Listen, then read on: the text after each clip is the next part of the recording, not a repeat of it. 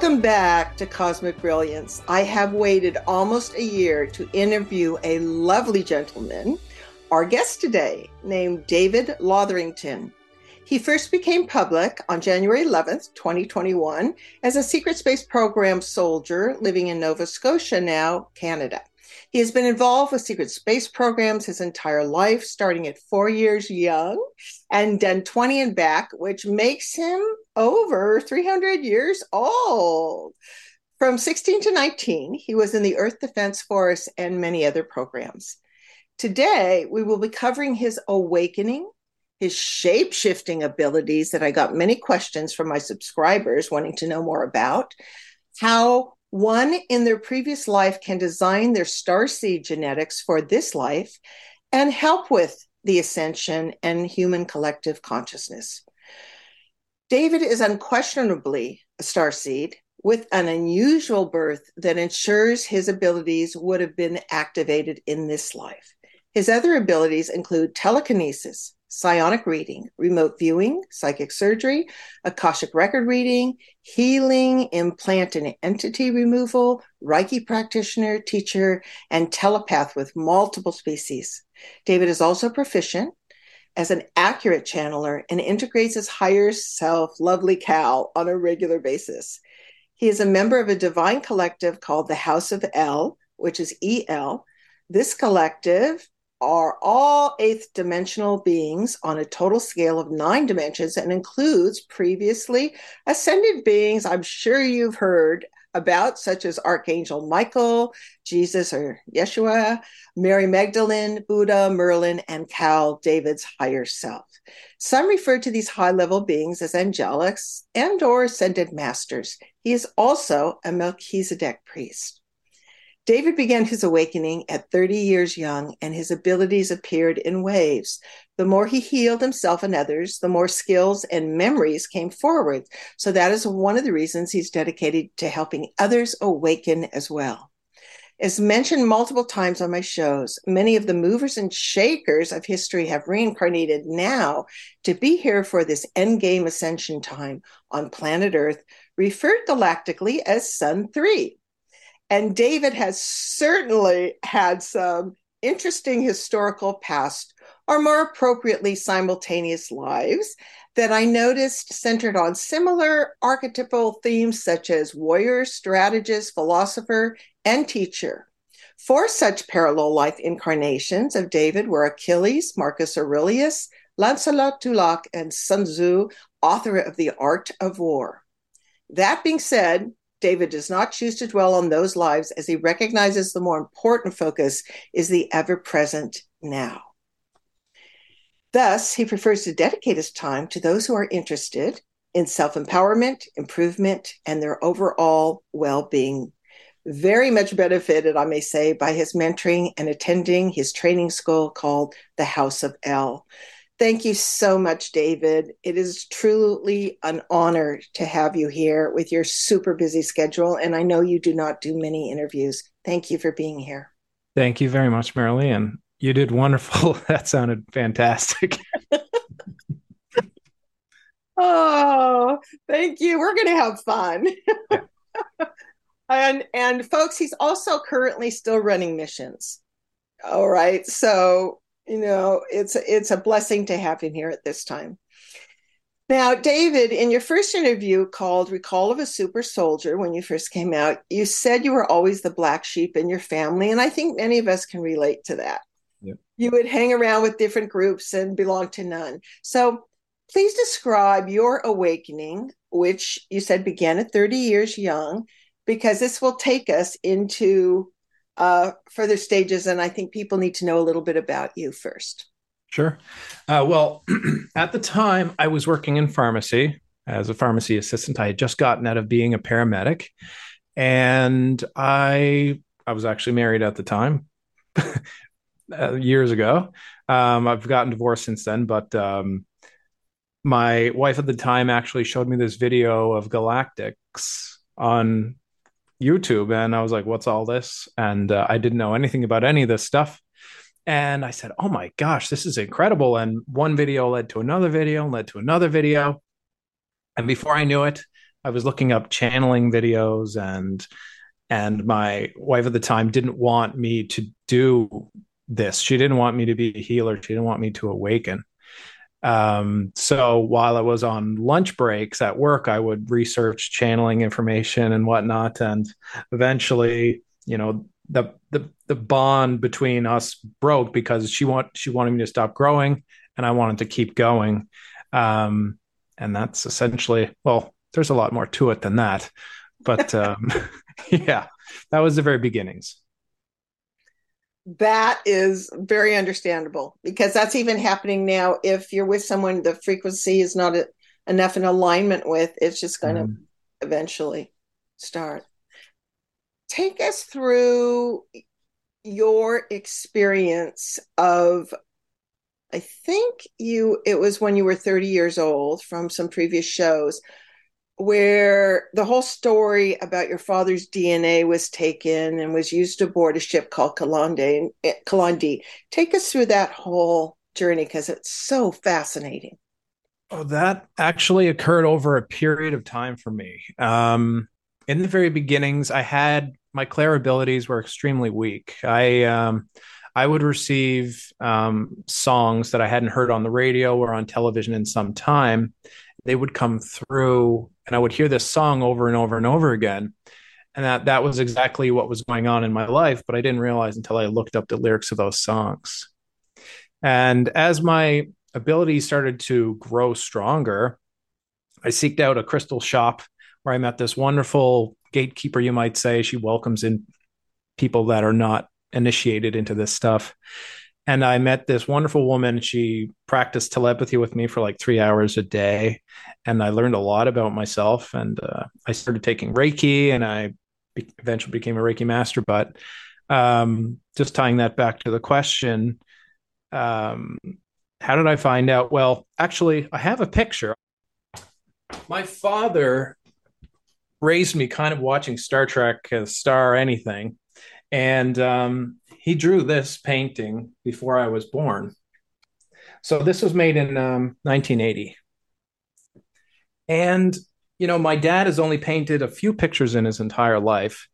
And this was one of them. And you have to think, like, what makes someone choose to paint something over something else? Because you can paint literally anything you want in life. Uh, but he chose to paint this spaceship but um, I don't want to say too much of my father, but um, he had um, an attraction to galactics. I could tell from television, and he couldn't explain like why. But I believe that it was because he was abducted by Pleiadians and um, taken, and that's how the genetics got taken from him. So that was the beginning of this whole process. Okay, because I was going to ask you uh, that many super soldiers come from a long particular lineage mm-hmm. and that you reincarnate into family lineages that can activate the bodies. We'll talk about that. But I was going to ask you what you knew or can talk about your mother's and your dad's DNA. So I can talk a little bit about it. My mom has some Saurian DNA. Um, Saurian is um, like a reptilian DNA. My and she has some Yahyel DNA as well. Um, they're like a gray human hybrid species. But my dad has a lot of Pleiadian DNA. Actually, it's Plejarin, which is a species of Pleiadian.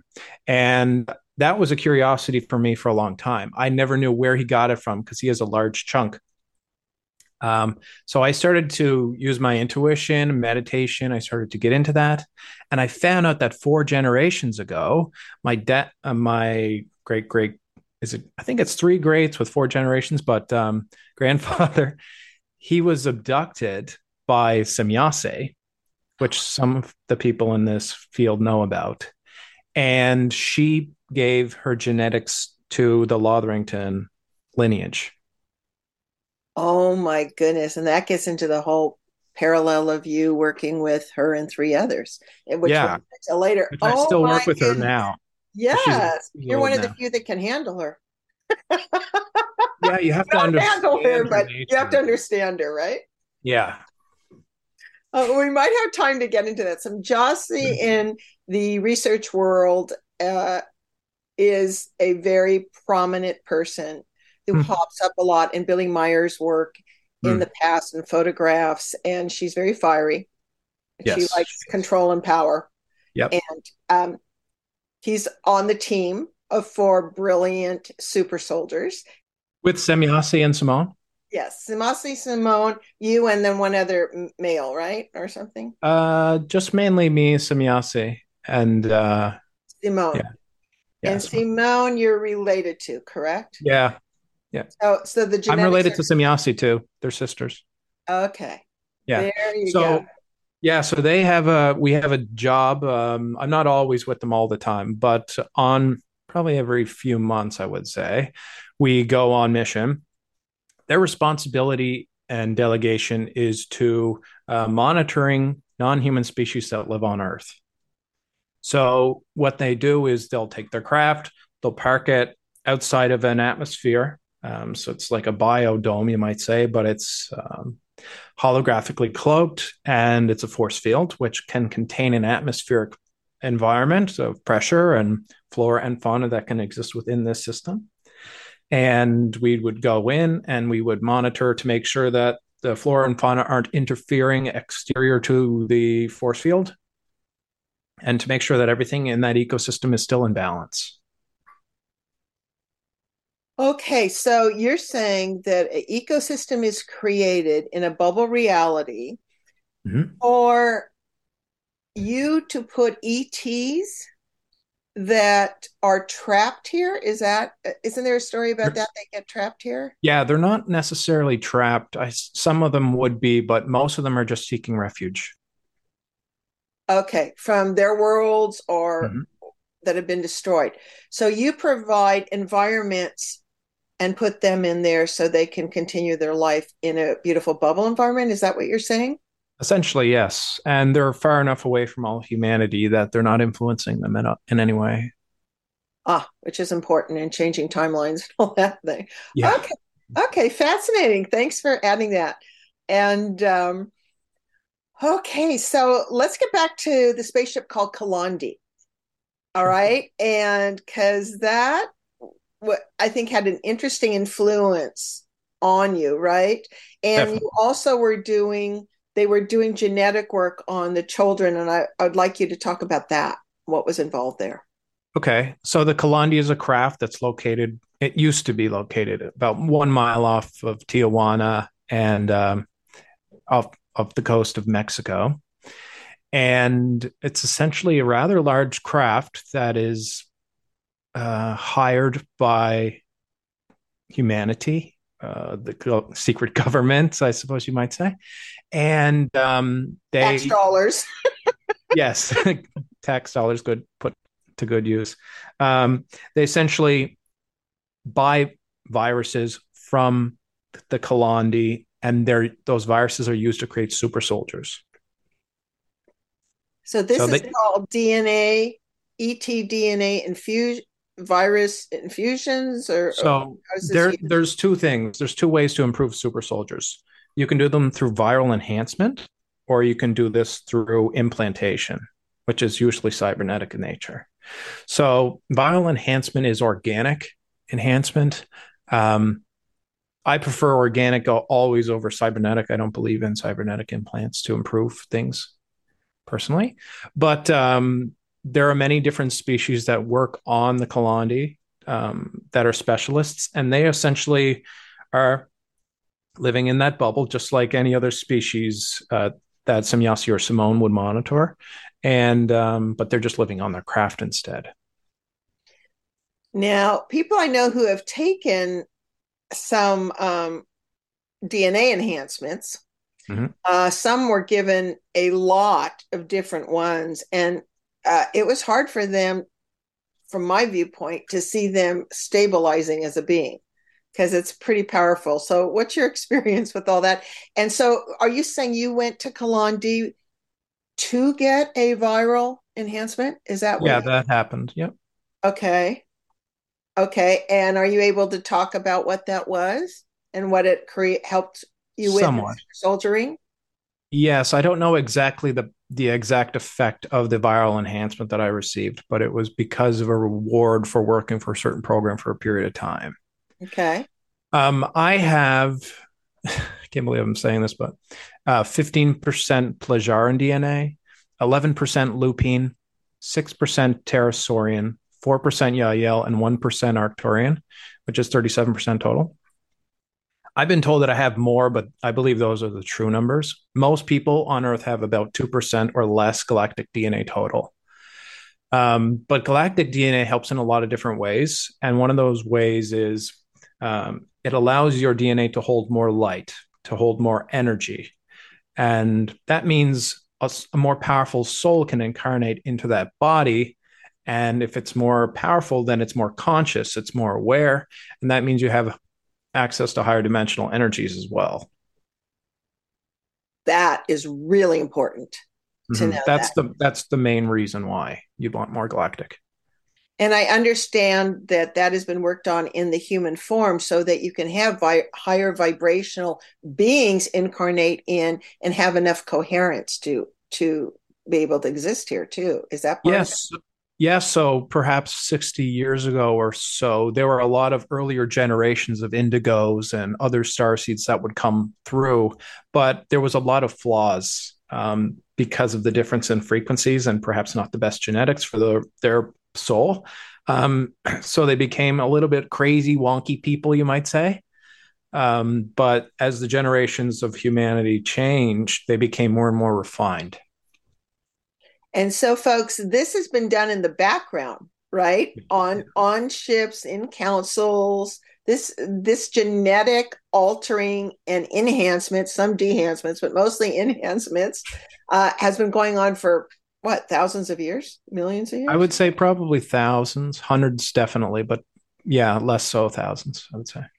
So you're in now. When we hear the word virus, especially recently, a lot of people, you know, will get nervous. So there are viruses that are positive.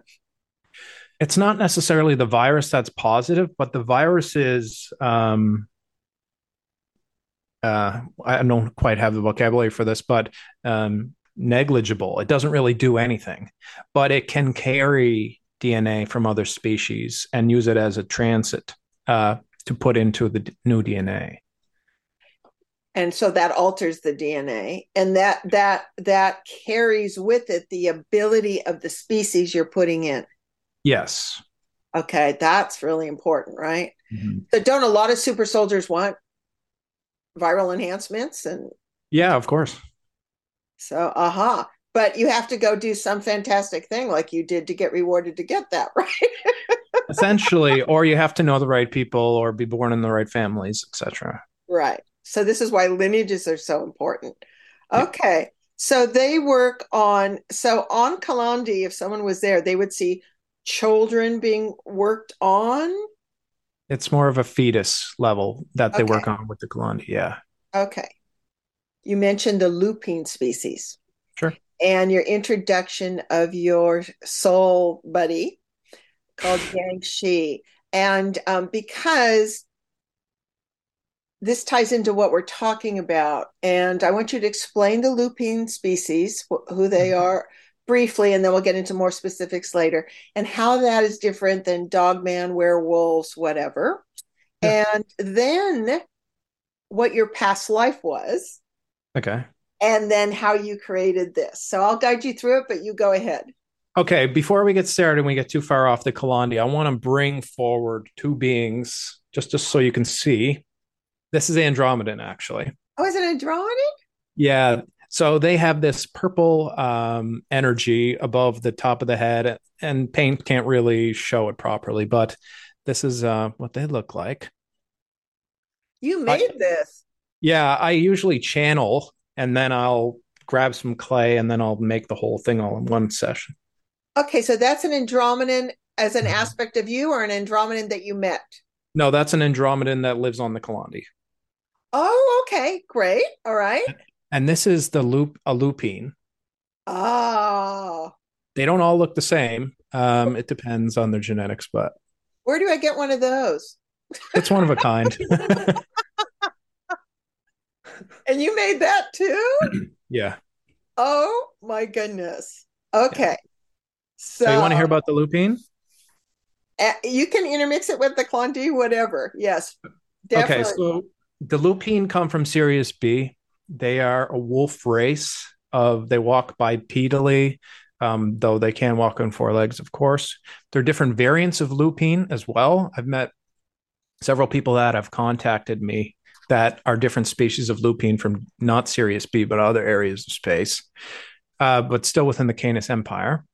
And uh, they're very interesting, but their technologies are different. Their um, aggression is a lot different as well, is one thing I really noticed with them. But um, so, how do I describe them? Um, there's two species that live together uh, peacefully with the lupine. One species is the royal lineage, which actually looks just like Anubis. Um, it's a jackal like species. So, with the black skin, very thin profile, almost like a greyhound, um, with the very pointed ears. Okay. So, that's the royals. And so, pointed ears, tall pointed ears are a sign of the royals too, right? Aren't they? They are. And and because the royals have pointed ears, the culture of the lupine also replicated that and they started to breed taller pointed ears into their culture. So the royals are from another planet and they landed on the lupine's planet and they kind of became um not gods but something like a godly presence on the planet compared to uh, the lupine which are more naturalistic they're more shamanistic they're more tribal in nature and they use their technologies and assist the lupine um, i don't know what to call them in difference from the royals, but any other hierarchy besides royal in the lupine is a different species. So they give them technologies and they use them. And that's how they can leave the planet. Otherwise, the lupines wouldn't have the tech to leave the planet. So it's a nice synergistic relationship. Yeah. Actually, when I look at it, I'm like, uh, it's kind of like a relationship of worship to the royals. Oh. oh. So it's more of a matriarchal, patriarchal relationship um, because the lupine are very uh, hierarchical. They have an alpha, and it's of utmost importance that one becomes an alpha in their culture because they are the ones that are allowed to breed. Hmm. Lucky for them. Jeez. they have to work really, really hard in all fields to get that rank. yeah. Okay. So we are showing, uh, there's up on screen a, a lupine called uh, your buddy. Yang Shi. Him? Yeah, sure. So Yang Shi works on the Andera craft uh, with Ashtar Command. And actually, well, he is white. He has scars on his body that are like pink. He has this um so his hair is whitish silver and his skin is a bluish tone and he has a lot of scars and uh, because the lupine are warriors they tend to show their scars with pride that's their accomplishments that they've achieved in their life uh, so it's more of a badge of honor for them so instead of having them healed, which they could absolutely do, they choose to keep them. That's such a warrior thing. When I work on people's bodies and see scars, I say, I, I say, "Oh, how wonderful! This is the map of your life." and they go, "That's a great way of looking at it," you know? Yeah, absolutely. All right, um, boy, uh, talk a little bit about Yangshi's culture. Okay. Um, I don't remember everything from that life, but I do know that they're very tribalistic, shamanistic. They use natural medicines. Uh, Yang Shi showed me this technology that they use, which is very primitive, but it's like a beaver dam, if you can imagine that, uh, that they use to refrigerate food. but there's no water involved. Interesting. And yeah. they're omnivores, right? Yeah, so they mainly eat insects. That's their primary source of protein. but they eat birds and they also do eat some greens, but not much. They don't eat grass or anything like that. Flesh, I'm sure. Yes. yes. Any type of protein, flesh wise, they would eat. Pretty much whatever a wolf eats here, they would eat. Okay, so he's your buddy because well, we're brothers. Yes. and we work together as well. Yeah. There you go. So this takes us to what is referred to as your most recent past life, which is running parallel. Yes, you might say that. Yeah. So my past life in parallel, I worked on the Kalandi on this body that I have currently. This is very quantum and it doesn't really make that much sense. Um, but essentially, I was dying as a lupine. I was uh, quite tall, uh, between six and seven feet tall, and very thin, maybe like 110 or 120 pounds. I was very emaciated, um, and I knew I was dying. So, but I was told that I have to continue with my mission by my captain, Marua, who is a Lyran, uh, which is a feline being. And I continued um, to work on my fetus, my own fetus that was taken from my father, uh, which is where it gets really trippy, um, to optimize. That's where I got my lupine genetics from, actually, because my dad doesn't have any lupine, my mom doesn't have any lupine in their natural line. So that 11% that I have is actually from me inserting my own DNA into my own fetus, which allowed the transference of the soul more easily from that body into this body. This is so cool. This is so cool because I have a feeling in higher realms this is done a lot. And it also gets into shapeshifting a, a little later, but this is so important. And I have not heard this specificity from anyone else. So if I have this right, and then you can keep adding, you basically again, folks, all time is simultaneous, more or less. So that's what we're using here. But you basically went a little, you're dying as a lupine, beautiful lupine species, and you're approximately how old? Because most ET species live a long time. That's true, but not the lupine. They they may live for about 120 years. About. Okay, yeah. so you're dying, and you're feline Lyran, Lyran, Lyran uh, commander, so to speak, or boss says, "We still need you. Can't die. Sorry." And not only that, but you got to go to Earth. Major bummer.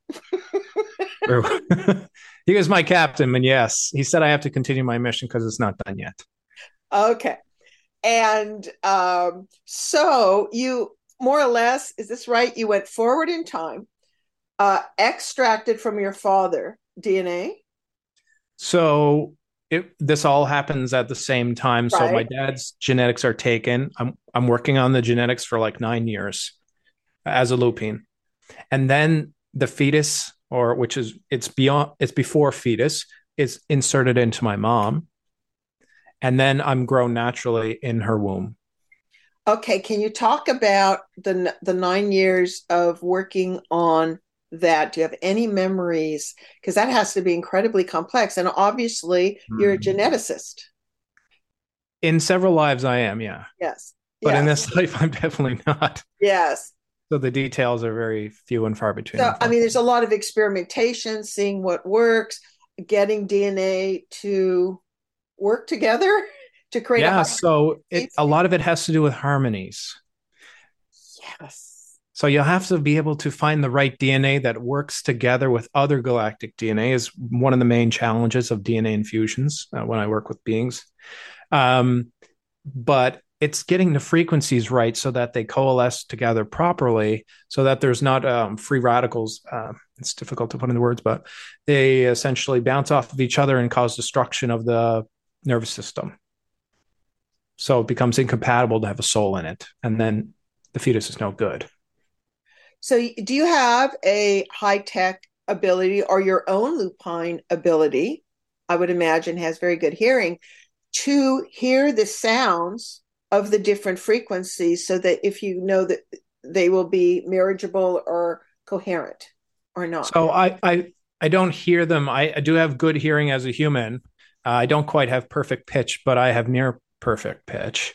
And um, I have pretty good vision as well. Um, it's 20 on 5 is my vision and one eye is 20 on 5 and the other eye is 20 on 10 so it averages like 20 on 7 and um, Uh, great night vision. Do you have great night vision? Yes, I do. Because I don't have the nick. I don't have the uh, tapetum lucidum, which is the reflective lens in the eye, but I do have very good vision at night. Yeah. Okay, so this is so fascinating. So, folks, this is fascinating to think not only are your missions multi generational, and that's why we have to do ancestral healing, but this is how far back that he designed, continued his mission, designed this wonderful body in front of you that you see with all these different, especially lupine and the species he shared, so that he could continue his mission more effectively and also to shapeshift. That's true. So I would say that as far as frequency goes, rather than hearing them, I more I feel them. So through empathy, clair empathy, and through clairsentience, I would feel frequencies. And that's how I can tell when a lot of people are not feeling well or there's entities in your field or implants. I can sense that. Um, and then I can remove them. So that's usually what I do for psychic surgery. And what about telepathy? Telepathy is used all the time. Um, actually, my telepathy has matured a lot over the years, and now it's telempathy, which is a combination of telepathy and empathy together, which makes a more well, in truth, the more clear abilities that you have access to, the more dimensional your image is of whatever it is that you want to connect with. So if you have your clairsentience, claircognizance, clairvoyance, clairempathy, blah blah blah, you have all the clairs. Um, you can use that to receive better telepathy than you would otherwise be able to access. And isn't that part of what you teach in your school? Yeah, How people can open that more and access that? Yep. Because telepathy is really the window to opening up the ability to channel, to be able to access communications with galactics, um, other humans as well isn't something I do less of, but I still can do. Animals, everything. yeah, yeah, everything, literally everything with consciousness or a soul, you can communicate with telepathically.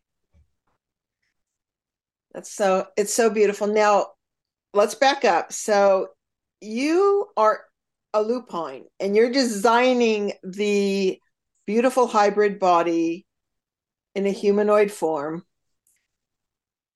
because you know you're going to Earth mm-hmm. to help Earth and continue the mission because your mission, I assume, is what?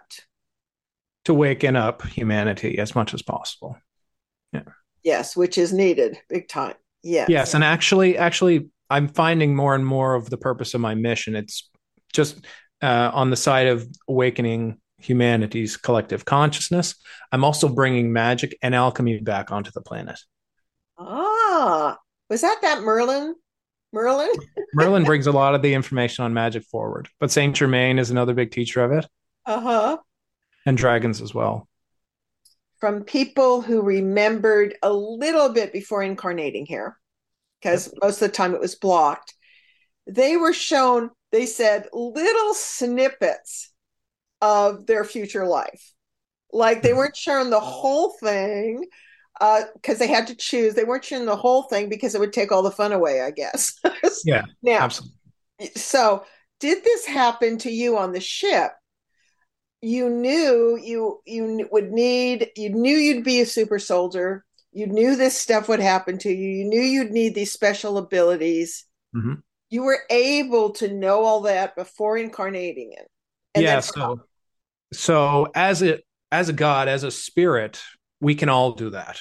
Every living being alive does that. They know what their parents are going to be like. They know that they're going to get beat up in eighth grade, that they're going to have poverty in their life. And they know all of the missions that they're going to have to accomplish and tasks they want to achieve and experiences they want to have. Um, it's the same like galactics aren't, well, there's different levels of galactics, of course, but they wouldn't exactly be able to see exactly everything that's going to occur in a life, but they can get a guideline um, by looking forward and backward through time. So this is so key because a lot of people are going through a lot of loss, and they say I find it hard to think that I would agree with that. You know, everybody says the same it, thing. It was a child, and I'm like, no, no, no, it's part of the. Mm-hmm. part of the honing of the uh, strength of the soul and experience and yeah it, it forms your character. So for the first seven years of life has a lot to do with forming who you're going to be as a person because that's where most of the programming is done. Which segues us perfectly into uh, it's very true that the seven uh, up to seven years old generally i think they usually uh, su- super soldier programs and secret programs usually take kids folks from four to seven because that's the time as he mm-hmm. said that you're not programmed yet so this right. is a really really key point so let's start there in your programming and how you were taken in and the wonderful descriptions of the shape shifting training you had okay so to start i was born into the program knowing i was going to be into the program Okay. So that's a part of this. But um, children are alpha and theta state brainwaves, if I'm not mistaken. And that is the same as being in the state of hypnosis. So you're they're extremely suggestible to conditioning and programming during these periods of time. I was in the program with specialists. Um, you have it listed there, I believe, but the, there's a lot of psychologists that deprogram all the human conditioning that you have and limitations that you may have. And they reprogram you, telling you you can do anything. And one of these things you can do is shapeshift. That's how parents should raise their kids. I believe that's true I well. do. You know, instead of just always saying, "Oh, it's just your imagination, honey." You know, like, okay, mm-hmm. let's let's play with this. You know, um, so okay, so that's a really key point. Now, what was one of the for and like you said, psychologists, cognitive behaviorists, psychotherapists, mm-hmm. all that worked with you to make sure you stayed open. And they did that, which I thought was so fascinating because you were the first person I've heard this from. They started off when you're really young by showing you other people shapeshifting films of other people shapeshifting Yep. Okay. And, and these, live as, as well. And live as well. So these are kids in the program, or are they also adults in the program they're showing you? There are adults, but they're in lab coats and they're very sterile people, you might say, that are psychologists and, you know, they do everything by their book and everything is numbered and monitored and regulated but th- there are a lot of children in that program not i wouldn't say a lot but um, less than 15 i would say but the ones that are actually flying that you see. Um, the children that are flying. So it's kind of funny because usually it's one kid that gets it and flying comes naturally to them. Uh-huh. And the rest of them are like, I don't get it. And they're like, it's easy. And then they'll hold your hand and then they will fly with you. And then you just get it as a kid. You're like, oh, I should have known that. That makes sense. It, it's a, oh, it's just so beautiful. Yeah, it's just an entrainment to a frequency. Um, and understanding that you're not limited uh, to do something like that. Which are so key. I love how you said that because one of the things I've asked people is, do you still have flying dreams? And almost, mm-hmm. you know, like huge amounts of people have had flying dreams, but they say, oh, not anymore, or when I got older, I didn't, or something like that. But how you said that is so significant uh, that instead of struggling, like, oh gosh, just I have to do an ability, it's just a question of moving into the frequency. Yes, it's a shifting that. of frequencies. Yeah, and that that gets passed through touch. Also true. Yes, because uh, that's in that's the entrainment that's the clairsentience it depends where the strength is of the child but they can change their frequency to adjust to the friend and they can copy that frequency essentially and then just start flying oh my gosh okay one of my agendas is I'm going to start schools for this, or I'm going to help uh, people have schools for this. This is so cool. Uh, you're, you're, probably doing that with adults, right? With the mystery school, yeah. For you, how did you do it flying? Was that your thing?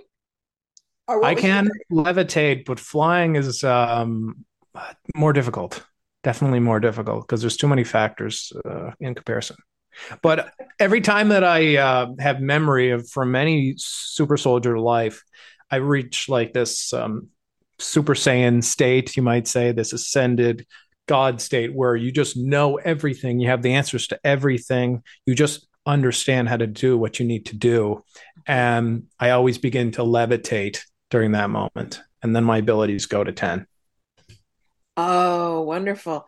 Yeah, you're accessing your quantum knowing. Yeah. Just move into, oh, beautiful, beautiful, which has been blocked in most of us here on Earth. And it's probably a good thing for most people. we get into lots of trouble. that would be definitely true. Okay, so you had mentioned to me um, or on a show that you weren't that great at shapeshifting, but in my mind, what these people are going to see and learn in the pictures, woohoo, you are happening. So, um, talk talk to me or us about, and we have pictures here, folks, that we're going to share where he was so kind of him starting to shapeshift and then He's going to tell you about the creature he chose and why he mm-hmm. chose that, etc. So g- go for it. Okay, so we mentioned previously that I was a lupine before this life. So for me as a child, I remembered that life more than I remember other lives that I've had. So I just remembered, oh, that was really fun. I'm going to look like that again. So that's where it began, the template. Plus, you had that in your body because you made sure yes. of that. Previously. Yeah, so that that doesn't necessarily matter in this case. It just matters that the soul is capable of making the shift of frequency to change the hologram. Oh, okay. And then we're going to get to hologram discussion too of how sure. people manifest. But this this is so great. Thank you so much. You're such a delight. Okay, so um all right, so you picked something that you were familiar with Yep. which made sense. Now, how did that start? They say, okay, kids, now we're going to do shape shifting and mm-hmm. pick a creature. Like, how? Yep. how pick your favorite through, animal. Take us through that. Pick your favorite animal. Some kids picked, one girl picked an eagle, one guy picked a turtle. Um, they weren't all functional for what they had plans for them to do. And there was this one child that was exceptional at uh, shape shifting. So there's levels to shape shifting, as you may imagine. Um, some people are really good at copying something else. Like for an artist, some people are great at seeing something drawn out and then they just draw out the same thing. That's easy for them. But if you ask them to turn the figure and make them grab a ball or something, they will not be able to draw that figure. So it's the same with shape shifting in the in that way. Um, I could turn into the lupine because I remembered exactly what it was like to be a lupine. That form was familiar to me. But there was this child that was able to transform into this tiger like uh, figure that had armor built into it that was absolutely not really like a tiger at all. It was completely changed. Um, transmogrified is the term. Whoa, that's a whole nother thing.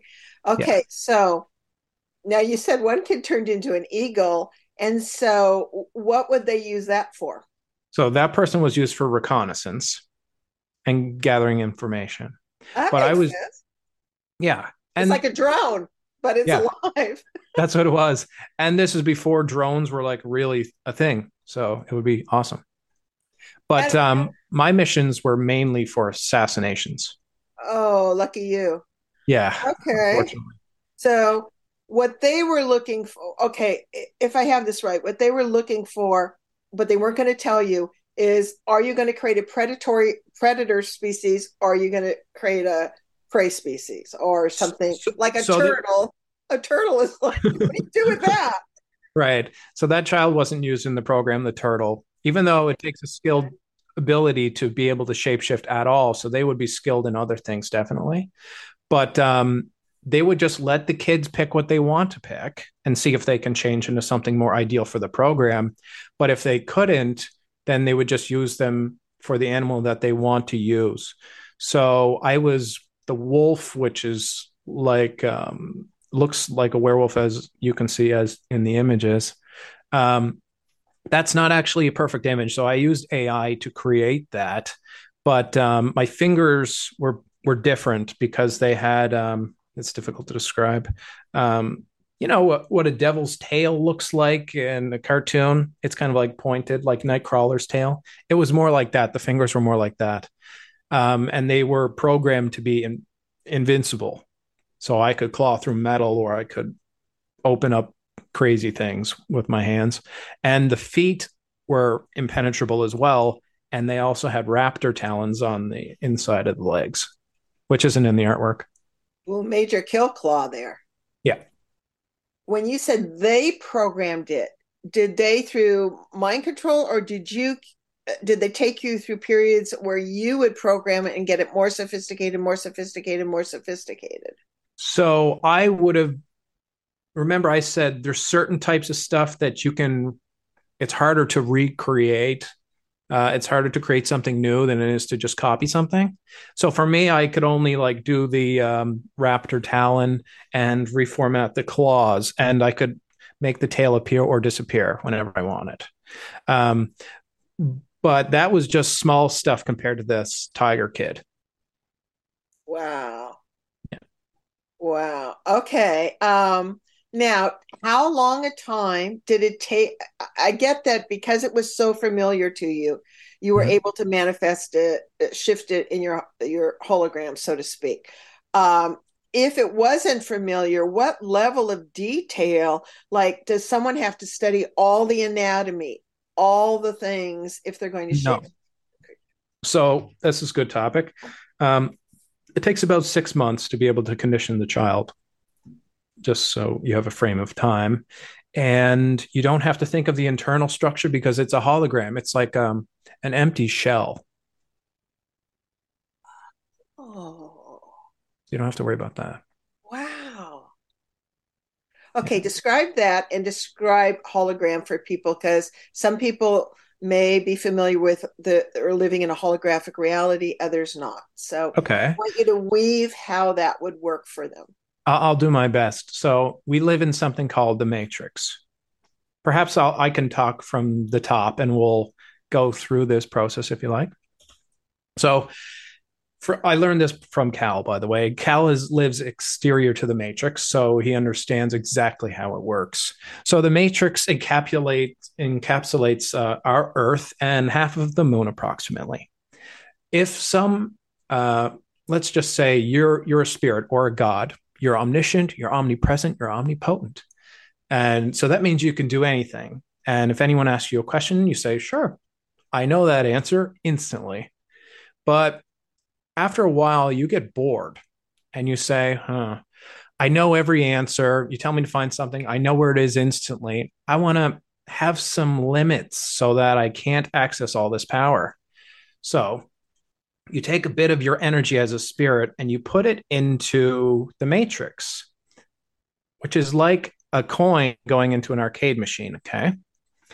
And because your energy as a spirit goes into the matrix, everything in this matrix is modeled for you.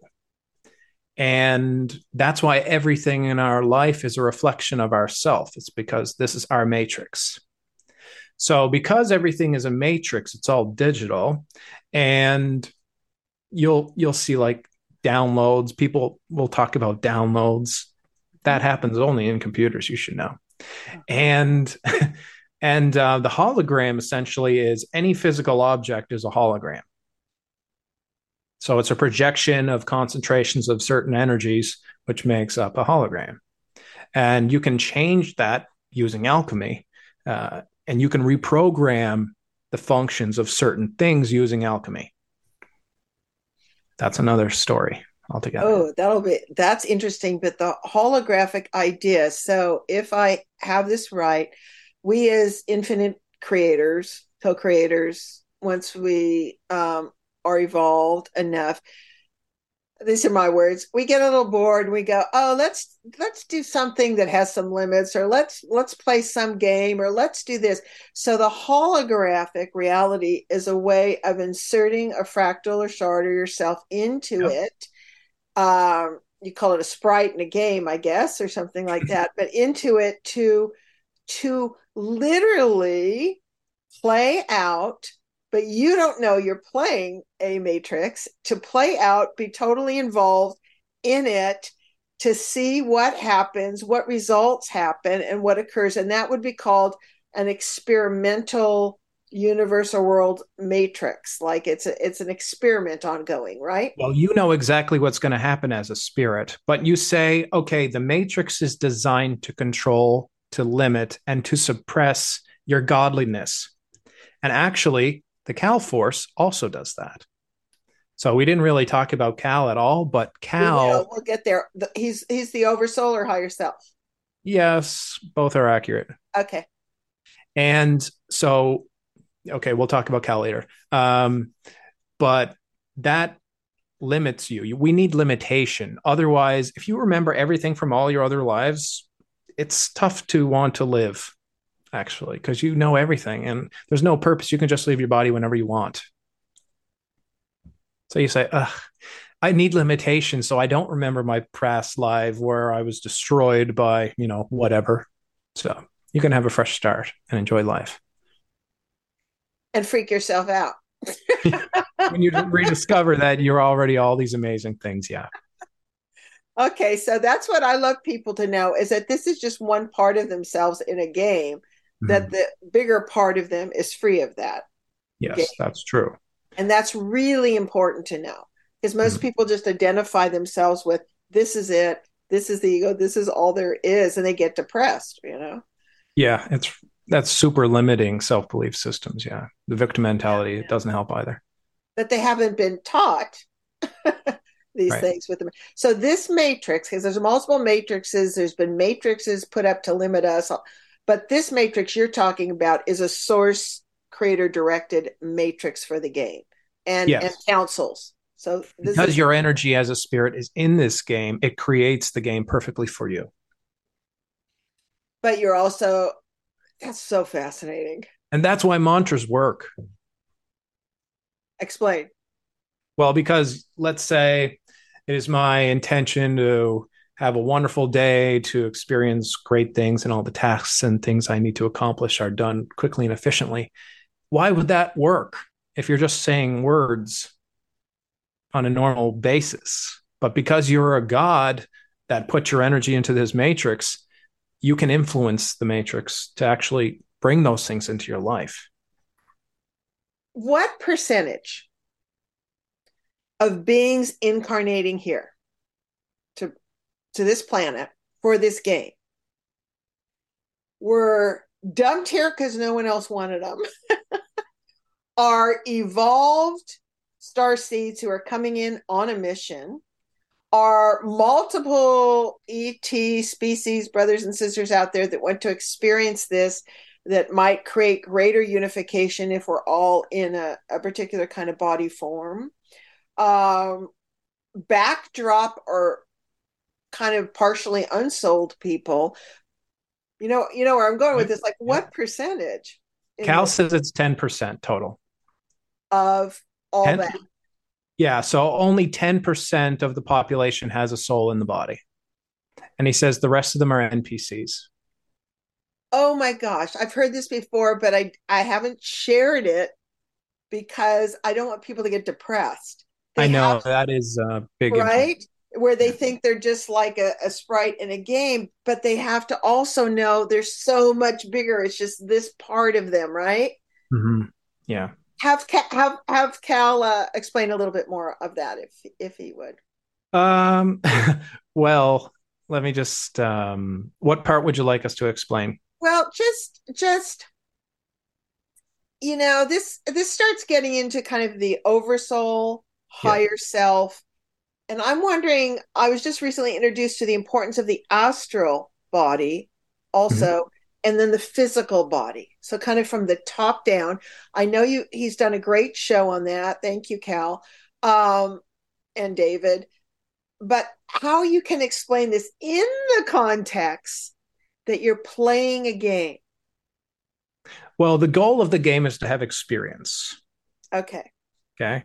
So, but you you like I said, your energy tailors the matrix to give you a certain experience which is your goal. Whether this is um, to be, uh, I don't want to say this dark word, but I will, raped, or whether it's to shoot somebody or whether it's to have fun and have sexual fun everywhere um, whatever it is that's you that's on you as a soul that you want to experience um, but it's also related to your karma so and karma free will. Yeah. and free will so karma plays a big part in this and let's say you want to have like i want to be born into a billionaire's family and i want to be beautiful and i want to have all these skills and abilities and great connections, but you don't have good karma.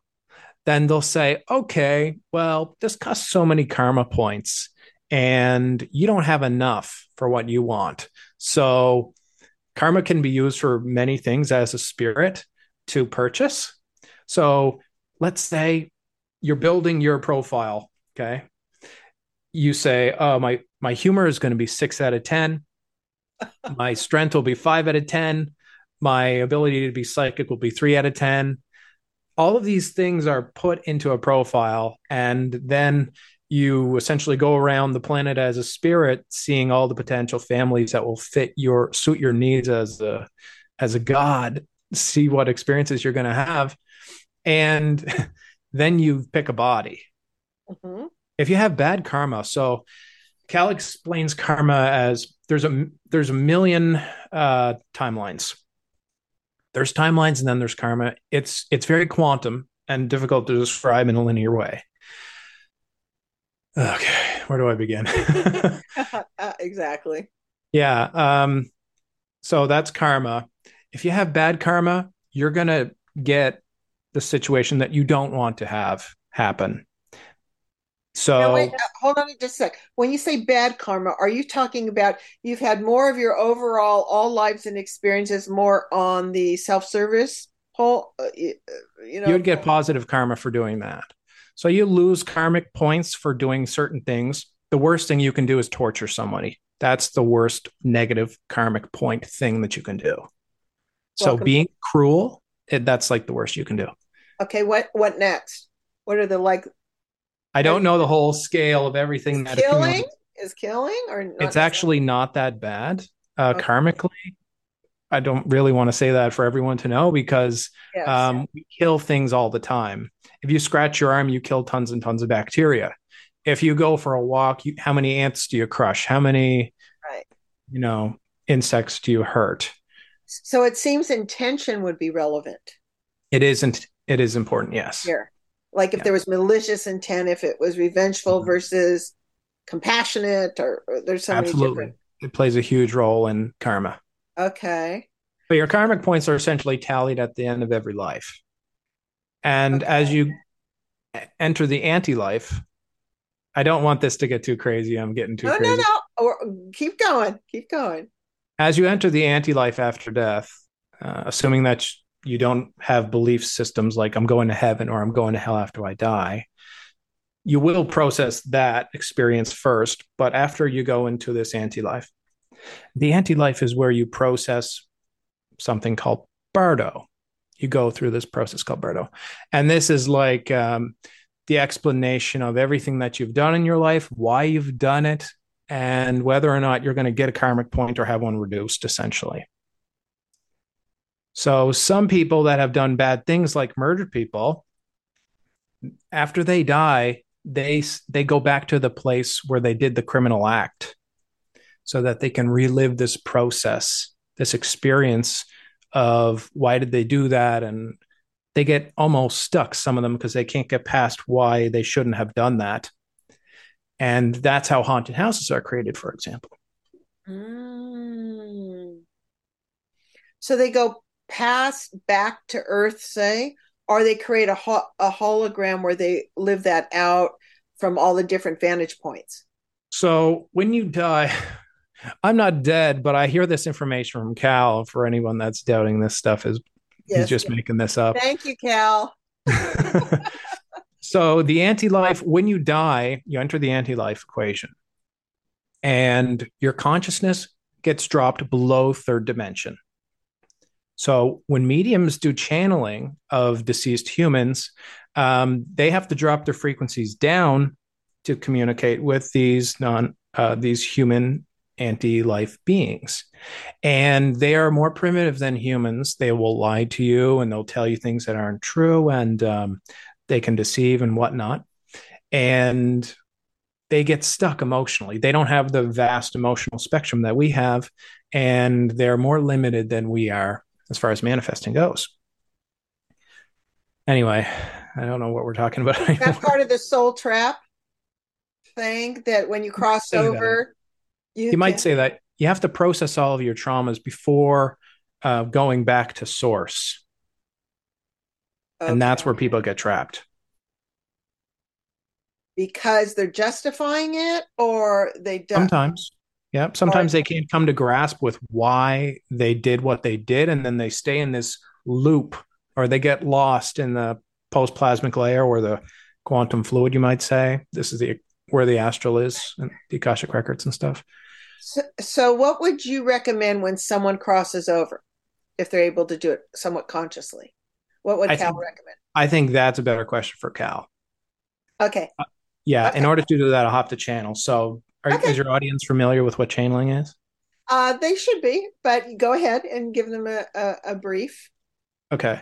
So channeling is the entrainment of one's frequency to match that of another being. What happens is the entrainment is searching for another frequency, but after one entrains to one's frequency, they begin to harmonize. And that's when they find the same frequency. And the final process is coalescing. That's when two harmonies um, connect together the chakras align and you begin to channel a being. Um, so I'll go to the background, my consciousness goes to the background, and Kal comes to the forefront.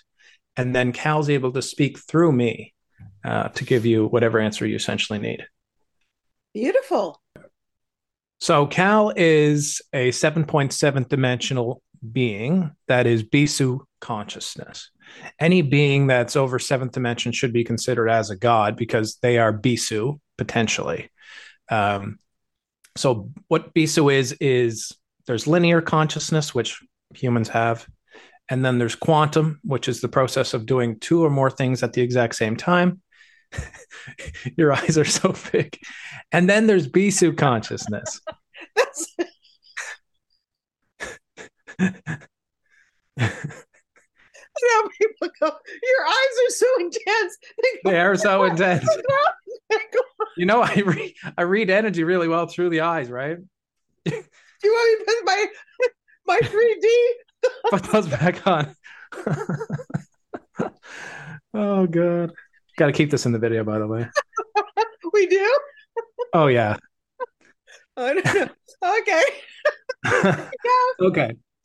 So Kal's Bisu consciousness, which means he can go into any person's life and he can go through all of their timelines that exist in the now and all of their parallel realities, which just takes one moment of time. And then he can teleport out and tell you essentially what he's seen, which would take a thousand, thousand years to do, but he can access information radically quick, is what that means.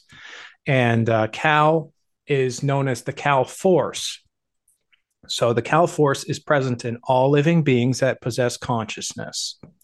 And the Kal Force works with the matrix to provide you with limitation so that you aren't a spirit anymore. You're a soul now. So Kal Force turns a spirit into a soul. And without the Kal Force, your spirit or soul at this point wouldn't be able to stay in your body. It would just leave. So that golden cord that people see is Kal. That's the Kal force. Is when they're doing astral projection and travel. Silver cord that connects the astral sure. to the to the physical. Some yep. people say is, is silver, silver or gold. Yeah, that's Kal. Oh, okay. Interesting. Yep. Very yeah. interesting. Thank you. So, because Kal is outside the matrix, he sees things very differently than any being inside the matrix would see it, as you can imagine. Lovely, because I'm into the bigger picture viewpoint and the top down, like so that we can understand this game. Yeah, so this is how I learned all this information about anti-life and karma and all of this. I learned it all from Kal pretty much. Perfect. Yeah. Sweet. Okay. okay. And Kal and I are integrated about 25% currently. So he's always here, but and in order to get into the trance state of channeling, it's just going to take me a moment to get there. Okay, hold, hold on just a sec, sweetie. Um, because you, uh, you and I both feel, but you have worked at this consciously of how we can bring our oversoul, higher selves, a higher part of us more deeply connected to the physical body. Mm-hmm. So, before you go into that, do you want to just briefly share your experience of what you notice differently when as that occurs more and more and more? While I'm in the trance state of channeling? Well, when you have your as higher, you integrate. as you're integrating, not necessarily channeling, just as you've integrated Kal more into your. So this is not the first integration that I've had. The first one was Christ consciousness, and this happened after I reached uh, my master level Reiki. It was kind of copied to me from another person that has Christ consciousness, and that radically changed my life. I have to say, um, it cut my ego in half. Definitely, I was much more service to others in my life. I didn't care about things like going to the ball game anymore. I didn't care about playing poker with the boys anymore or doing mundane things. Sorry if you do those things, I apologize. But I, I stopped caring for things that don't have meaning in life. And I cared about the mission, my purpose, and what I was here to do more. A so depth of being more deeper. Yeah. Yeah. And it's the same with Kal, more or less. I'm a lot more calm and reserved. Um, I can access Kal all of the time. So if I have a question, I'll just ask him and then he can give me an answer. But when it's trance uh, channeling, I you can speak to him directly. It's much more clear. There's less layers of experience in between Kal and I. Um, and these layers provide some sort of resistance to the information clarity. So, yeah. Because he's coming into the matrix. Right. Getting, turned. yeah. Okay. Got yeah. it. Thank you. Yeah, Thank sure. All right, I'll bring Kal through.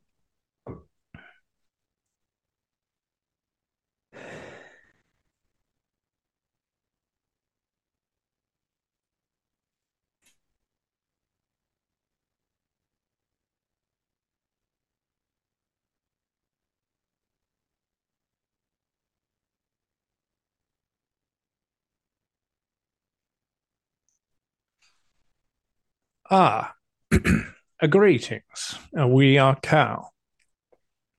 Greetings, Kal. Thank you so much. And I know you have been present in a manner of speaking through this entire show. Yes, that is correct. And so appreciate your input and would like to continue what we start what you started discussing and sharing through David about the things that we really need to know at this point down here with the afterlife, with our decisions, and the the viewpoint of the game here. Feel free to to um, elaborate uh, on two things specifically. One is the afterlife. Where should be the focus? Concerns what happens. And, and let's then, begin with that, shall okay. we? Okay. Yes. So this is a large answer, as it is a quantum process that occurs after one's death after one dies, they go through the process of elimination of processes that are not relevant to being processed in Bardo. This is a Tibetan practice, as you may know, of what occurs after you die. And there are several phases to this process as well. But essentially, one is able to levitate above their body and see who is at their uh, death site, you may say. Sometimes they linger, souls, and sometimes they transmute immediately into other layers of experience as they don't have that much karma to process. But this processing is required for nearly all souls to do, uh, unless they have some connection with portals, which allows them to mitigate this process. Uh, let us scratch the eye just one moment, please. Ah, apologies. So, this process of elimination allows one to only process that which is important.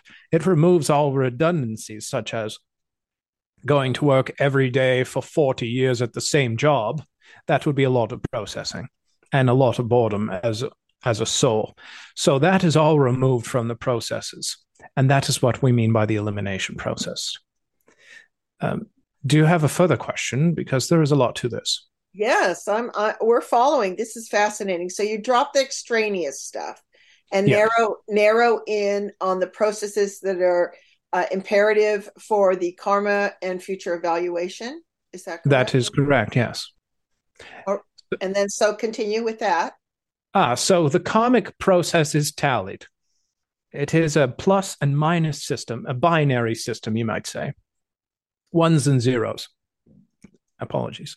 If one has positive karma, then in the next life they will have more karmic points that they can apply to applicable uh, places of resource, like physical body uh, looks, or perhaps ability, or perhaps talents, or perhaps financial, uh, family uh, situations, you might say, or perhaps neighborhoods that they grow up in, whether they are good or bad. This all plays into having positive karma. And negative karma comes into play when, usually, when one's soul believes that they should suffer a little bit uh, because they were not a good person in the past life. So they tend to incarnate into poor neighborhoods or they tend to do more mundane things with their life, or perhaps they get hurt or damaged uh, throughout their body from traumas and things of this nature. So that is the effect of karma uh, in a nutshell, you may say. Okay, so you know, thank you so much for that. Um, I felt that a lot of people's karma is because they hadn't fully forgiven themselves. Yes. So brought up a very interesting point because I feel that karma can be nullified from a multidimensional perspective, but also if you've done what you can to make peace with others and totally forgiven yourselves. Is there any validity in that? That is absolutely true, yes. So it's when people who are tend to, souls tend to be hard on themselves, and when they evaluate and go, "Oh, I really blew it," or "I'm not comfortable with that," or they will take upon themselves some experience to uh, on the negative polarity. Yes, and polarity does also play into this scheme. So there are those that have more negative polarity, and there are those with more positive polarity. If you have more positive polarity, then it is likely that you are more likely to be service to others. And if you're more negatively polarized, then you will be more service to self. And you will be, let's talk about negative polarity first beings with more negative polarity are more likely to be mischievous. They are more likely to be tricksters or have jokes and jest. They are more likely to be able to hurt someone and not feel terrible about it. They may be more uh, manipulative in how they attain the things that they do and care less for hurting people uh, more so than someone of positive polarity. So, people with darker polarities perhaps in the 70th uh, to 30 range, swaying towards the darkness uh, polarity. They're more likely to be in the mafia. They're more likely to be um, people that hurt people, uh, criminals, and people that take from others, um, and drug dealers and things of this nature. Usually, people with darker polarities. And whereas people with lighter polarities tend to do things like be teachers, they tend to be doctors and nurses. They tend to be service to other roles, even librarians and uh, any job that you may have that may help others would be encapsulated within that, most likely. That makes total sense. Now, there's no judgment about light or dark. It's this this experiment or game has been set up to experience all of that and the limitation that provides. Is that correct? Yes, that would be accurate. However, there are points gained. so, yes. So that shows some form of evaluation or tallying system. that is the karma. So oftentimes, uh, those with more dark polarities have a very visceral youth. They grow up in an abusive family or they are traumatized heavily by different things in their youth, whether it be their environment or sexual relations or uh, relationship with their parents and whatnot. But they tend to use this trauma to help them as it is a lesson to help them to drive them forward to success. And that is how they like to view the world, the darker polarity beings. Mm-hmm. Power, success, all of that. Yeah. Yes. Yeah. So there really isn't any judgment. So is there some that like tally their systems and keep going back because it's fun for them to do that? To do it? Oh yes. So it, Earth it doesn't provides, become an addiction. Is my uh, my question here? In some way, yes. One thing you should realize from a higher perspective is that you cannot do all of these dark things on other planets. It is not permitted. So, in higher dimensional consciousnesses, beginning approximately in the fifth dimension, there is a limitation to being allowed to kill animals or perhaps other humans or perhaps causing a rape of someone or perhaps um, beating someone nearly to death. This is something that can only occur in lower dimensional experiences. But it is in many of the humans that have incarnated that wish to experience these more dark and more visceral experiences. So, yes, they tend to wish to repeat certain things within that potentiality. And if there was to say there's a goal of this game of limitation, is the goal is to perceive and what you're sharing with us to perceive that it's just a game it's not totally you and uh, would you say it's a balance of dyna- dynamic balance or neutrality is there like a goal? Like what creates the ascension process for us? Well that is several questions actually. Yes it is. Sorry. Sorry. Okay so start the goal. What's the goal? The goal is to have a wonderful experience while you are incarnated. That is the only goal actually. Wow. Now that's fascinating and simple. Okay. Yes, it is that simple. There are beings that have missions within that experience of life, which is like service to others, like ground crew members, you might say, that say, we have a mission to increase the consciousness of humanity, for example. Mm-hmm. That is an accelerant of one's karma, you should know and it is programmed into the soul knowing that this is their purpose this is their drive this is what makes them that will make them happy if they choose to do such a thing it is um, a hidden code you might say in the program to do such a thing. Right because it's very oriented towards others and service. Yes. So in super soldier programs almost everyone gets conditioned by torture. So yes. how can that be having fun? That was the older format of the conditioning program, yes. But that is done for a reason to isolate certain aspects of consciousness from the main body of or the soul from um, you might say dissociative identity disorder is a disorder where the the soul is is fractured. And in this fracturing there are many identities that are created which live within a, a system.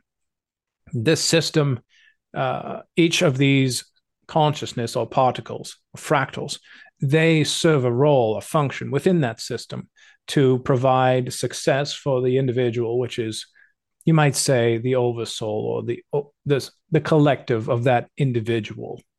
So, uh, and once a consciousness is separated from its uh, main system, it can be programmed with particular functions oftentimes higher particles of consciousness are separated as well.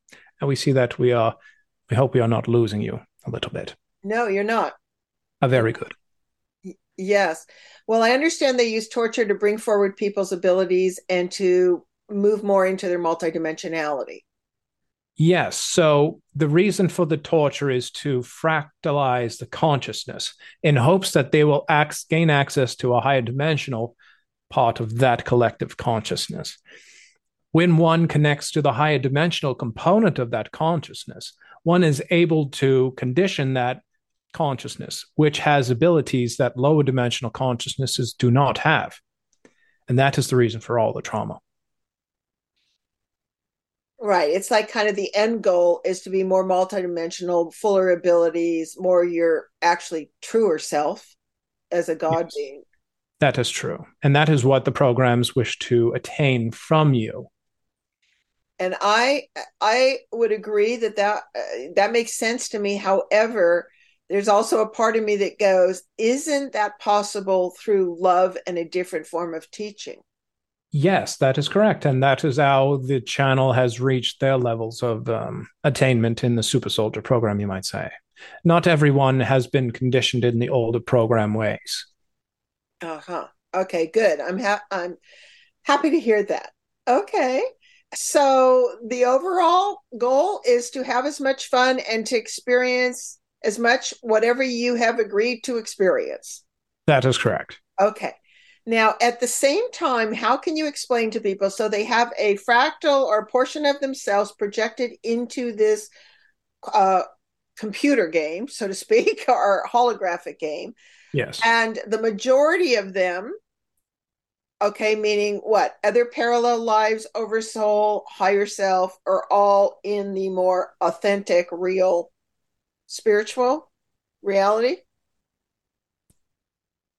Uh, we are not seeing the question. Okay, so so what I want people to do, what what I'm hoping for people is that by increasing their awareness of what this game's about, who they really are, and why they're here, that their fear will dissipate. It does, yes. As you ascend through consciousness planes, you lose fear and you gain confidence. That is normal.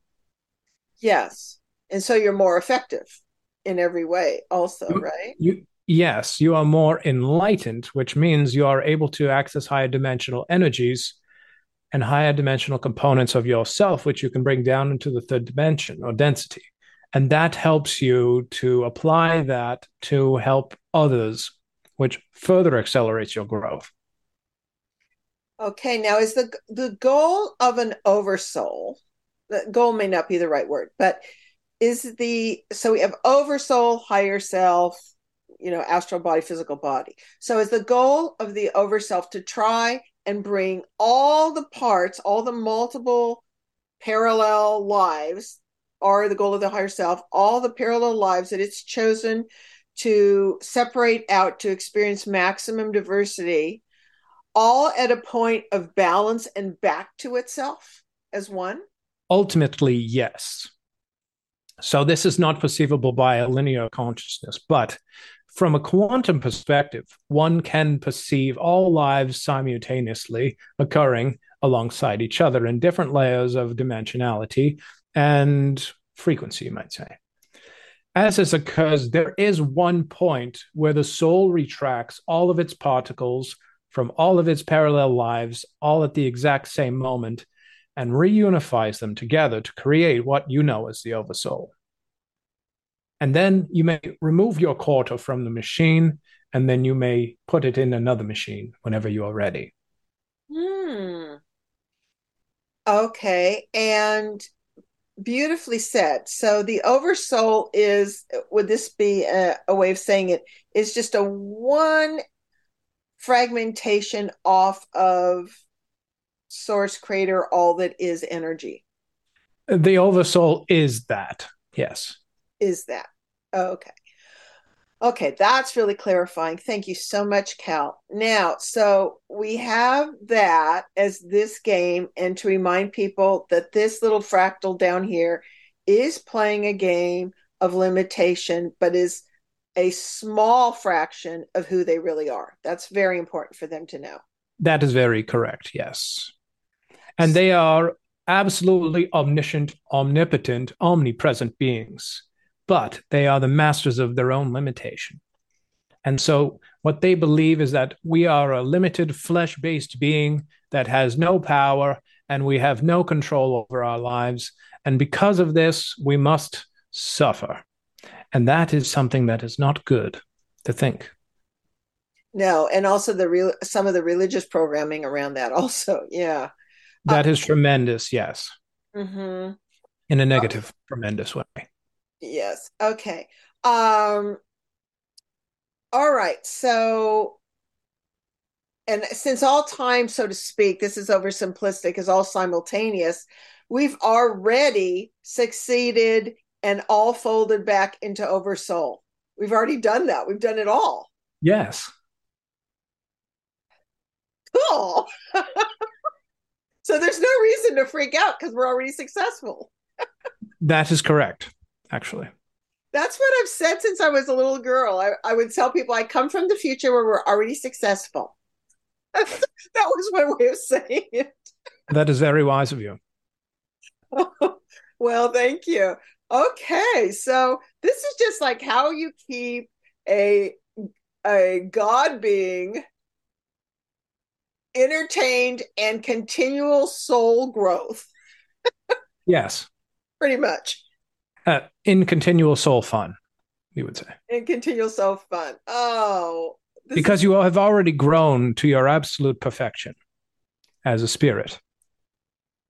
Yes. And we're then then we're working backwards pretending we're not. Yes.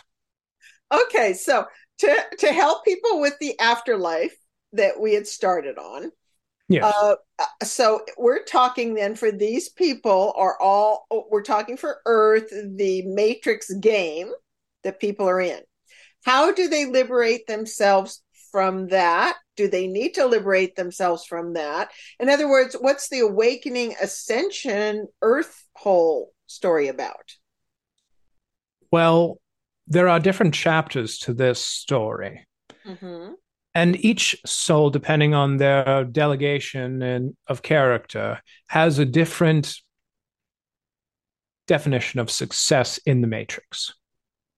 For example for the ascended masters that are present on the planet currently their definition is to become a god while in the matrix.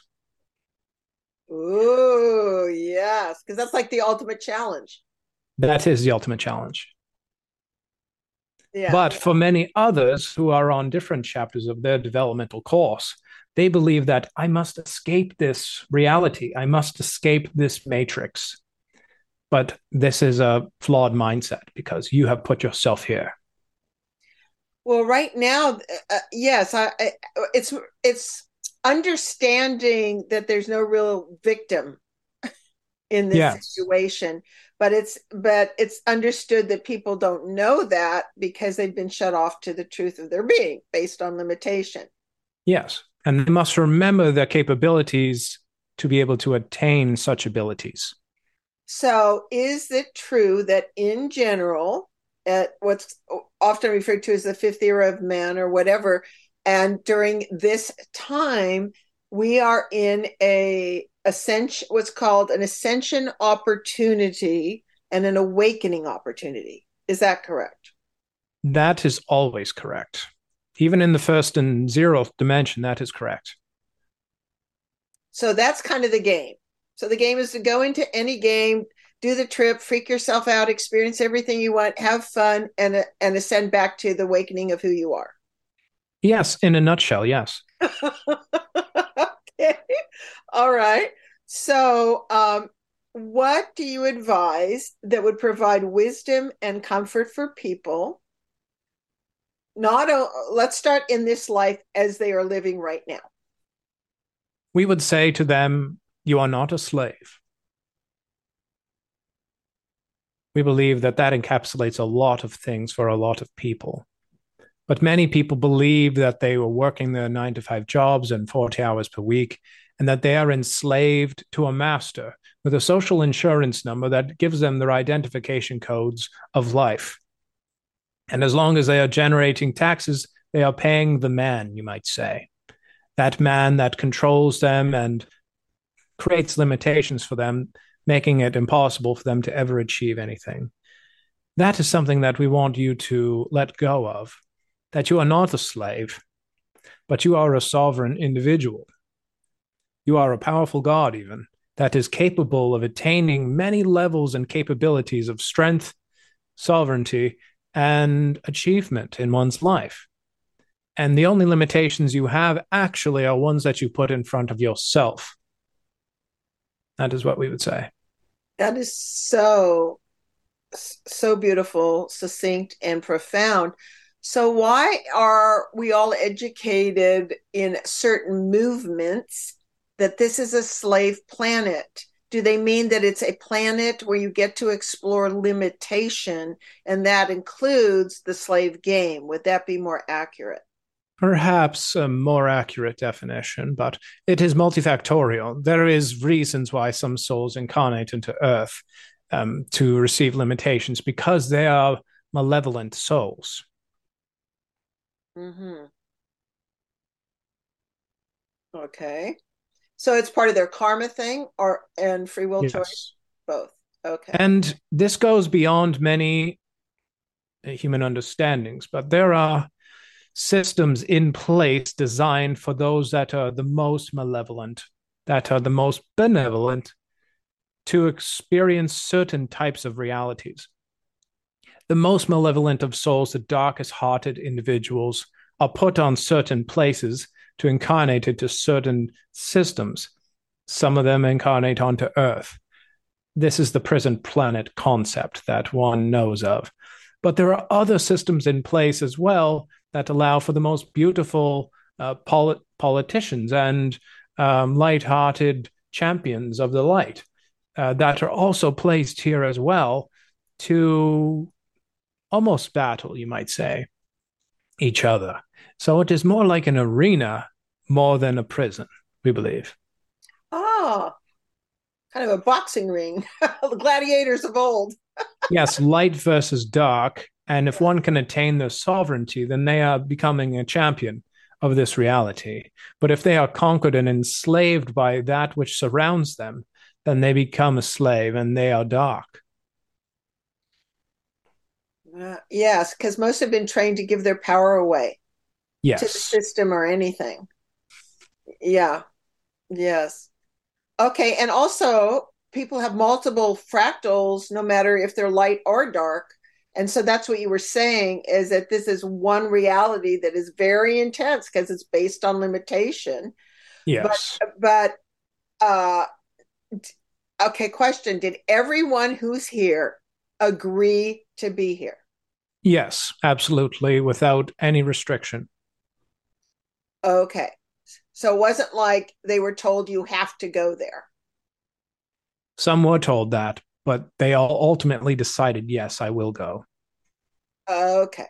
All right. So that level of free will is respected. In other words, they can put it off as long as they want, but it's a good idea to do this. yes. Okay. Um, so maximum exploration, maximum experience to the whole.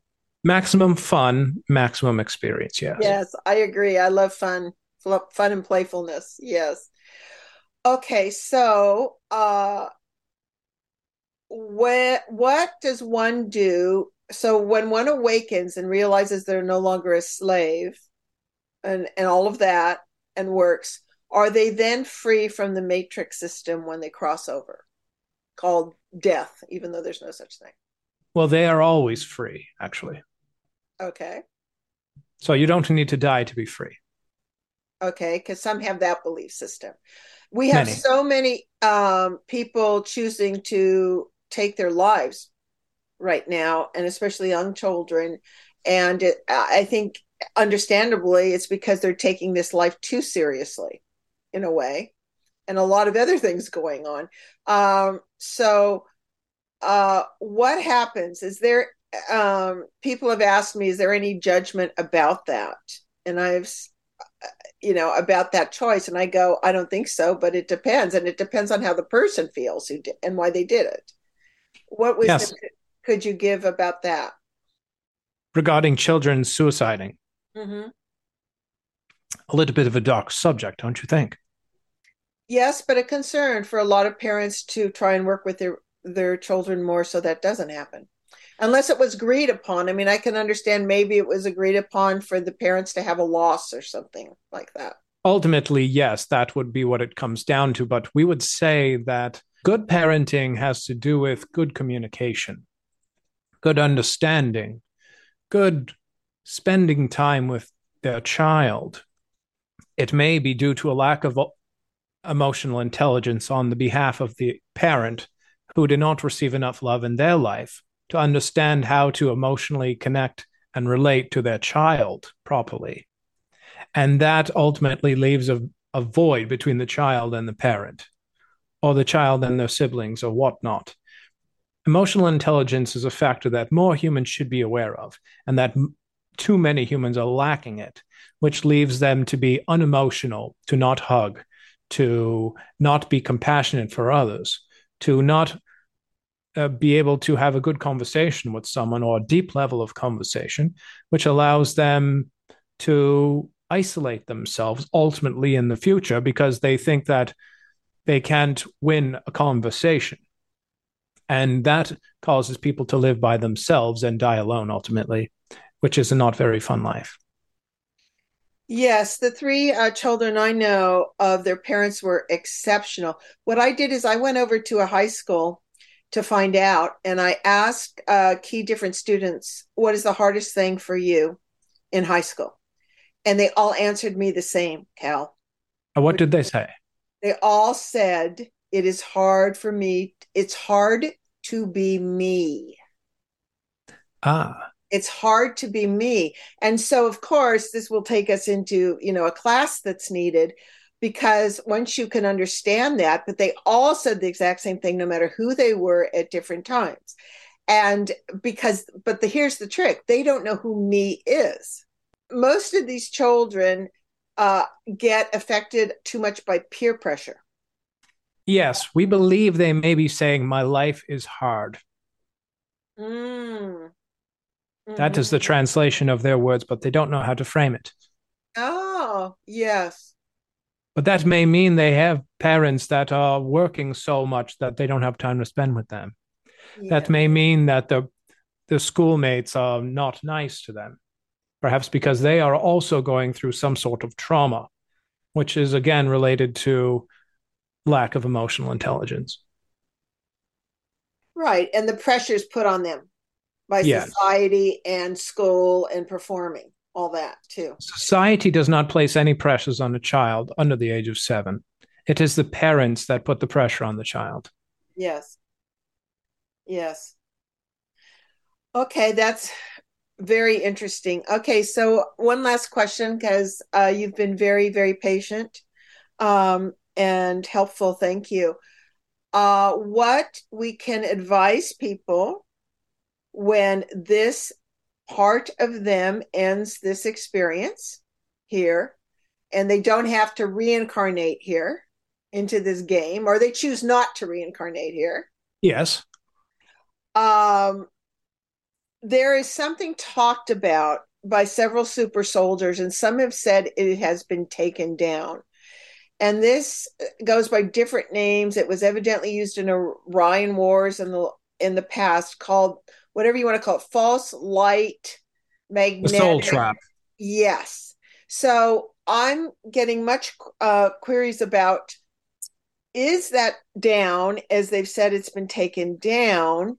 What warnings do we need? Is it a question of not going to the light? Uh, uh, you know, how many faking entities are out there? Because basically, I, I feel like when you go to the other side, you also can continue to create your belief system you know your your reality. If you think a certain entity should meet you they can materialize. So what would be your advice uh hopefully to somewhat consciously leave your body or quote die? First of all we would say that the mars component of the soul trap has been deactivated but there is still another equation of that that exists still and it is on the moon so okay. the soul trap still exists. Because I, uh, it was told by certain emissaries that a year and a half ago that it was taken off the moon, and I think Earth and Saturn or something. But so moon is still existing. Yes, it is, but it is hidden and it is well booby trapped. Oh my goodness! And so this is designed as a soul trap. Yes. Let us say this: there is a lot of light out there after mm-hmm. you deci- decide to disincarnate. And what occurs is the soul trap emits the light of beauty the frequency of beauty, you might say. And mm-hmm. this beauty is very appealing for most souls. They want to go towards something that is beautiful because they haven't seen much of that in their life, perhaps. But for those who have seen beauty in their life and they have had enough of that, they can say, perhaps it just requires acknowledgement that they are already God and they can go in any direction that they want. They don't need to go into the light to die. They can go literally anywhere else.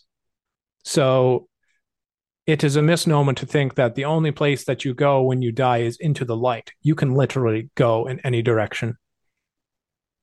Yes, all the near deathers who have come back all talked about going toward the light, doing our life review, and in choosing and sometimes having suggested to them to come back into the, the body. Uh, what we would say regarding the seeing what they're going to experience in the future and that life review that you just stated. This is it is a remembrance of what they actually came on earth to do because their consciousness has left the limitation of the physicality. And that is why the information starts to come back to the soul that has been, well, it is in the quantum fluid at that point, while it is drifting towards the light. Mm-hmm. And do do souls ever choose to completely, completely merge back with all and nothing rather than to maintain any form of identity? Yes, that does occur, but only on rare circumstances. And in this situation, this usually occurs in individuals that have gone from the zeroth dimension and all processed everything all the way up to the ninth dimension, which is where God is, you might say.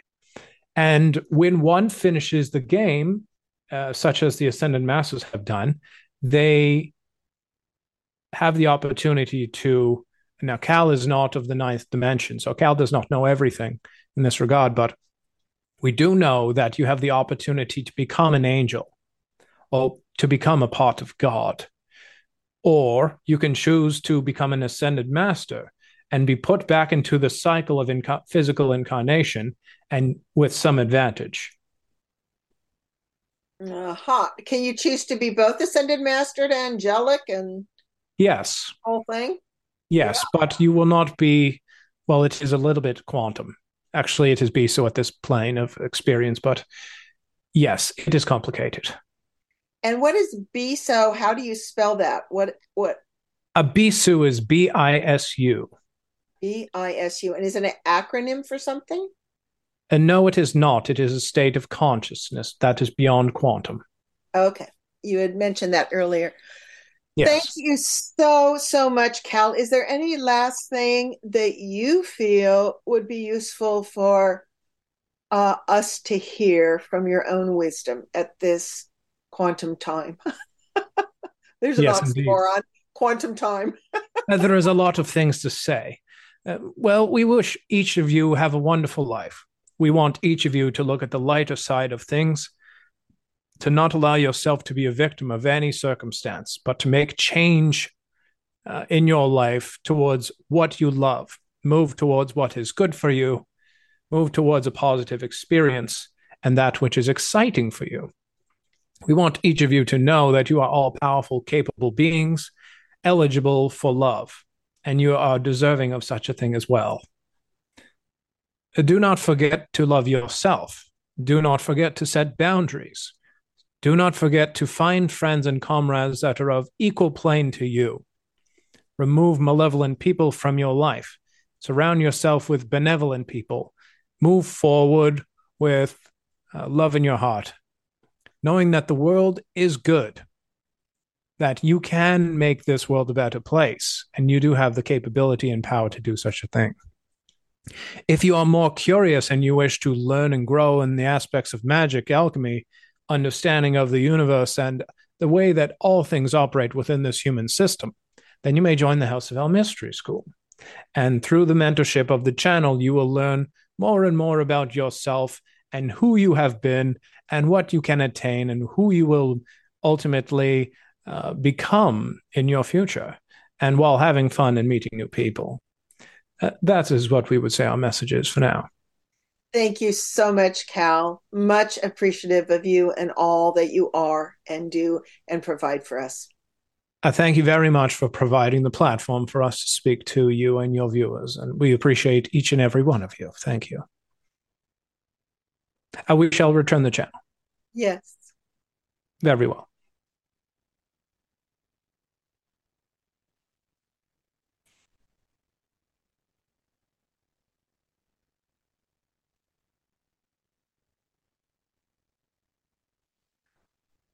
that was wonderful. Are you exhausted? Not exhausted, just takes me a bit to get my frequency back. I bet. Uh, okay. I, I, was going to uh, you Kal finished for you a promotion okay. for the House of El Mystery School training, which is Perfect. which is lovely, and uh, I would like you to provide contact information for people of sure. Uh, so my email is david underscore lotherington at hotmail.com i don't have any social media. I'm not on facebook not on insta not on twitter whatever. Um, so i'm hard to find in that regard. I, I choose to live on top of a mountain with my homestead and my pigs and my chickens for a reason. Um, but i do love helping people as much as i can. Um, so my website is davidlotherington.com and if you want to find some of my YouTube videos, I have a couple there where I'm channeling certain beings and individuals and stuff. Um, that's just type in David Lotherington, then that should come up there. And then do they need your email at all? Is that info provided too? So I believe I gave David underscore Lotherington at hotmail.com, but the school's website, which is currently being procured, as Kal says, um, is T H O E L dot C A thol.ca, the house of L.ca. Mm. But it is T H O E L.ca. Wonderful. Wonderful. David, I've had so much fun with you. Talk about fun. I've had so much fun with you and so appreciate your generosity of valuable time. You are most generous today. And so for, for all that you are and all that you do. Thank you. And folks, thank you for teaming up for our freedom, our fearlessness, and go out there and play more. Until next time, onwards and upwards. Take care. Bye, guys.